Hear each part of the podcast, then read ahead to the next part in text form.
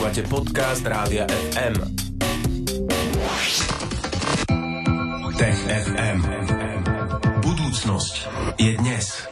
Každý štvrtok po 15. vám ponúkame rubriku Tech FM, ktorú pripravuje Tomáš Prokopčak z Osme a my sa ho pýtame a on nám odpovedá a pýtame sa ho rôzne zaujímavé otázky na zaujímavé témy. Dnes sa budeme rozprávať o Marse a takisto aj o Uráne, ale ešte predtým milá privítanie. Tomáš, ahoj. Ahoj. Ahoj Tomáš, no zaujímavá téma. Jedna z tých dvoch tém, ktoré dnes preberieme, je o tom, že by sme mali poslať sondu na Urán v raj, nás sa tak hovorí. Tak moja prvá zaujímavá otázka, Tomáš, pre teba je, že čo teda povedala NASA v súvislosti s Uránom?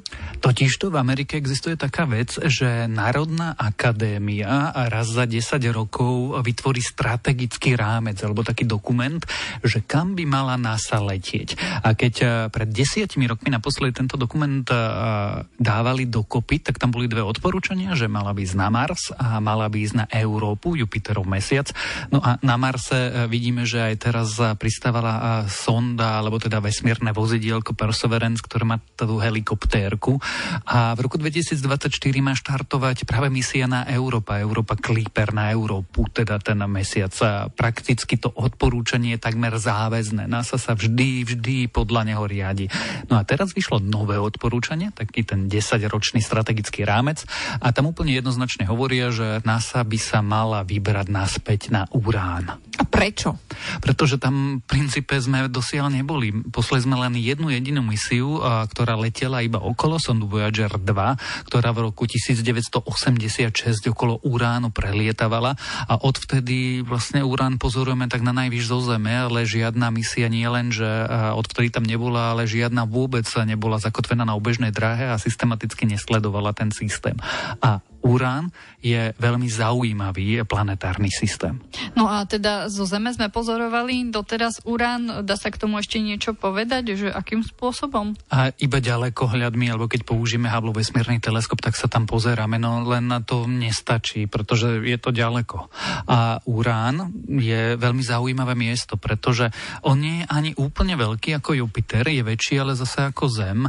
Vieme, že my ho síce voláme plynný obor, ale on je v skutočnosti asi aj ľadový obor, lebo myslíme si, že má ľadové pevné jadro, okolo toho e, existuje vrstva, ktorá je ako keby voda v atmosfére, v plynnom skupenstve, nad tým je vrstva metánu a tak ďalej.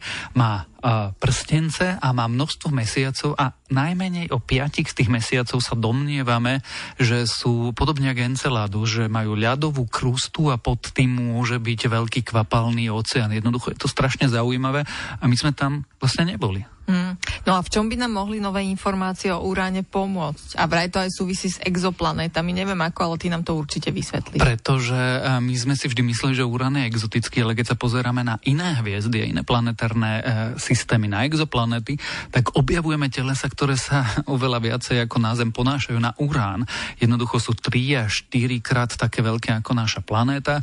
A s čím súvisí aj to, že asi úplne nerozumieme formovaniu planetárnych systémov, lebo my sme si mysleli, že že proste urán je skôr ako keby anomália, my nachádzame samé urány, alebo teda planéty podnášajúce sa na urán. To je jedna vec a druhá vec je to, čo som povedal pred chvíľkou, že mm, ak ten urán je jednak štandardný a, a, a dva, okolo neho lietajú mesiace, ktoré majú mm, ľadovú krústu a pod ním kvapalný oceán, tak je to ako keby aj dobré, dobré miesto na hľadanie prípadných fóriem života, pretože kde je voda, tam býva život. No čiže zdá sa, že to, že nerozumieme dobre uránu, znamená, že ani nerozumieme dobre tým exoplanetám. A ak porozumieme lepšie uránu, tak potom budeme lepšie rozumieť aj tým ďalekým svetom pri iných hviezdach. No a Tomáš, čo to má s tým vznikom planet? Zdá sa totiž to, že urány sú bežné, alebo teda planéty, ktoré vyzerajú ako urán, alebo my sme ich schopní dobre detekovať. No ale my sme si, kedy si mysleli, že nie sú bežné, tak buď máme kamenné planéty, ako je Merkúr, Venúša, Zem a Mars, a potom až veľkých plynných obrov, ako sú Jupiter. Lenže urán je niekde medzi. Nie je to tak úplne plynný obor a už to nie je kamenná planéta. A napriek tomu ho vidíme veľa okolo iných hviezd. No a tak asi ne, úplne neplatí, že je to ako si planetárna anomália, ktorá tak nejako vznikne, že nepodarok ani tak, ani onak.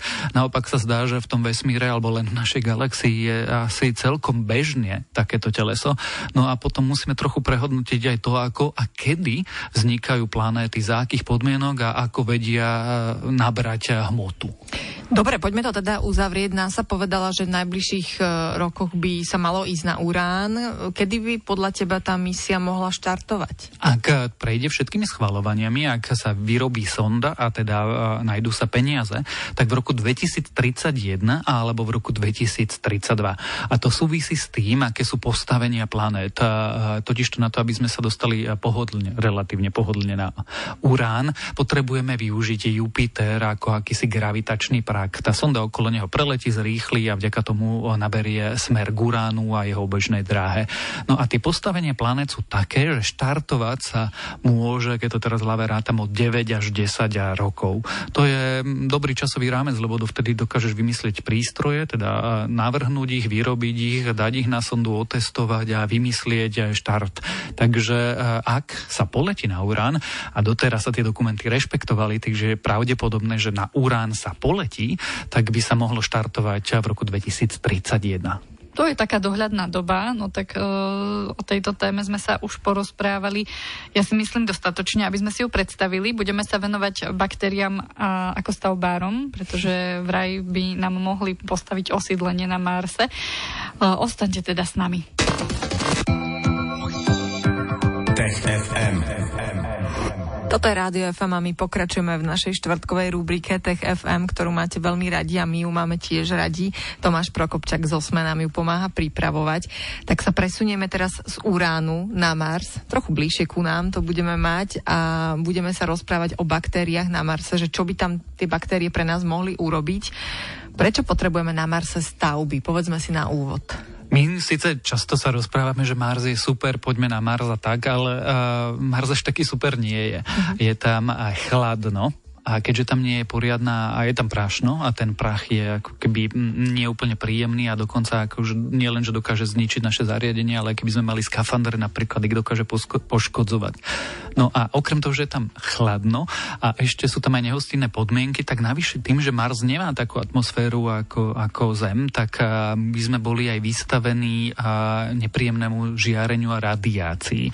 A niečo funguje vďaka magnetickej pólu ako ochrana, ale stále stále by to boli veľmi nehostinné podmienky. V preklade to znamená, že ak chceme byť na povrchu Marsu, tak potrebujeme byť v nejakých budovách alebo v niečom, čo nás bude tieniť, alebo sa potrebujeme skrýť eh, niekde do podzemia, do nejakých marsovských jaský. No ale ak chceme tam budovy, tak problém je ďalší, že čo musíme si ich asi doniesť alebo vybudovať. No a tak výskumníci hľadajú spôsob, ako uh, si pomôcť, tak aby sme nemuseli všetko naložiť tu niekde na Zemi a potom to dopravovať veľmi draho a náročne na Mars. No a čo teraz navrhujú indickí veci? Indickí veci prišli s takým nápadom, že vedia, postavme si tie štruktúry na Marse. Ale aby sme si nemuseli tie eh, štruktúry doniesť, aby sme si nemuseli doniesť ani ten cement alebo niečo, tak potrebujeme využiť veci, ktoré máme k dispozícii. No, máme marsovskú pôdu k dispozícii a možno by stačilo, keby sme si priniesli len baktérie.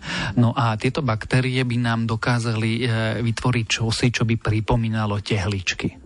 Mm-hmm. No a ako vznikajú tie tehličky? Roz, rozveďme to trochu. Aké tehličky? Čo, čo za tehličky? Potrebuješ marcovskú pôdu, potom potrebuješ eh, tie baktérie, ktoré sa nazývajú, že sporosarcina pastéry. No a potrebuješ ešte eh, dve látky, a istú zlúčeninu chemickú a potrebuješ moč alebo močovinu. No a močovinu máš, keďže máš astronautov, tak vieš mať zo sebou aj moč. A máš baktérie, máš marsovskú pôdu, to vlastne nemusíš veľa nič nosiť nosiť. Uh-huh. No a potom toto zmiešaš a, a tie baktérie vytvárajú a, metabolické procesy a dôsledkom ich je, že tú marsovskú pôdu spevnia. A spevňajú až tak, že sa dá z toho vlastne e, budovať niečo ďalšie. Uh-huh. No a prečo je to výhodné? Pretože nemusíš naložiť na Zemi nič do veľkej vesmírnej lode a potom to veľmi pracne a veľmi draho dopravovať na ten Mars. Ty v princípe potrebuješ e, dopraviť niekoľko chemikálií, tie baktérie, no ľudí potrebuješ, alebo teda zdroj toho, tej močoviny a, a zvyšok už je na Marse. Tá pôda je tam. Čiže proste pracuješ e, s relatívne malými nákladmi, keď to takto zjednoduším. No a potom na základe toho dokážeš budovať stavby, alebo do dokážeš budovať štruktúry a, také, aké len potrebuješ. No, no a čo budú teraz skúmať ešte veci, alebo že v, akom je to, v akej je to fáze, aký bude teraz nasledovať proces a či je to naozaj reálne, alebo je to iba nejaká taká možno túžba a fantázia indických vedcov? Asi je to viac túžba a fantázia ako mm. niečo reálne, alebo teda vo vede sa to nazýva, že proof of of concept, jednoducho, že, že dôkaz, že sa to dá urobiť. Mm-hmm. A v tomto okamihu tí indické veci vytvorili týmto spôsobom také malé kocky, tak sa budú pokúšať vytvoriť tvary, na základe nejakých uh, fóriem, do ktorých potom natlačia tú pôdu, baktérie, všetky tie látky. To je jedna vec, ale druhú vec, ktorú tí výskumníci teraz chcú urobiť, je, že vyskúšať, ako sa tým tehlíčkam takto vzniknutým bude dáriť v marsovských podmienkach. Čiže budú v laboratóriu simulovať presne teploty a teplotné výkyvy, aké sú na Marse, marsovské vetry, radiáciu a tak ďalej a budú sledovať, čo to s tými tehličkami robí, aby sme teda vedeli, či tieto uh, marsovské tehly vydržia a ako dlho najmä vydržia, lebo môžeme asi predpokladať, že dojde nejakej erózii a rozpadu postupnému, ale teda ak sa bavíme o 10 ročiach, stáročiach, tak potom to znamená, že máme dobrý spôsob, dobrý materiál. No a potom tá ťažká vec je naozaj, že to ísť robiť reálne. Tomáš, a tie baktérie, oni sa nachádzajú u nás na Zemi v exteriéri, bežne vo vzduchu, vo vode. Vieme povedať? Alebo, alebo ich po ceste pre nejakú na, oblasť? Úplne bežné nie sú, ale a, vieme si ich ako keby a, získať, a, namnožiť a mm-hmm. naložiť a zobrať so sebou. Dobre, tak budeme sledovať aj uh, tieto udalosti a túto situáciu. Baktérie na Marse by nám mohli možno pomôcť postaviť nejaké teda budovy. Ďakujeme ti za túto tému a tam samozrejme aj za tú predchádzajúcu o sonde na Urán sme sa rozprávali v prvom vstupe dnešného Tech FM a tešíme sa už v tejto chvíli aj na ďalší Tech FM a ten príde opäť o týždeň vo štvrtok po 15. a príde s ním aj Tomáš Prokopčak z Osme. Maj sa pekne, ahoj. Ahoj. Tech FM. Stream, živé vysielanie a playlisty nájdete na www.radiofm.sk.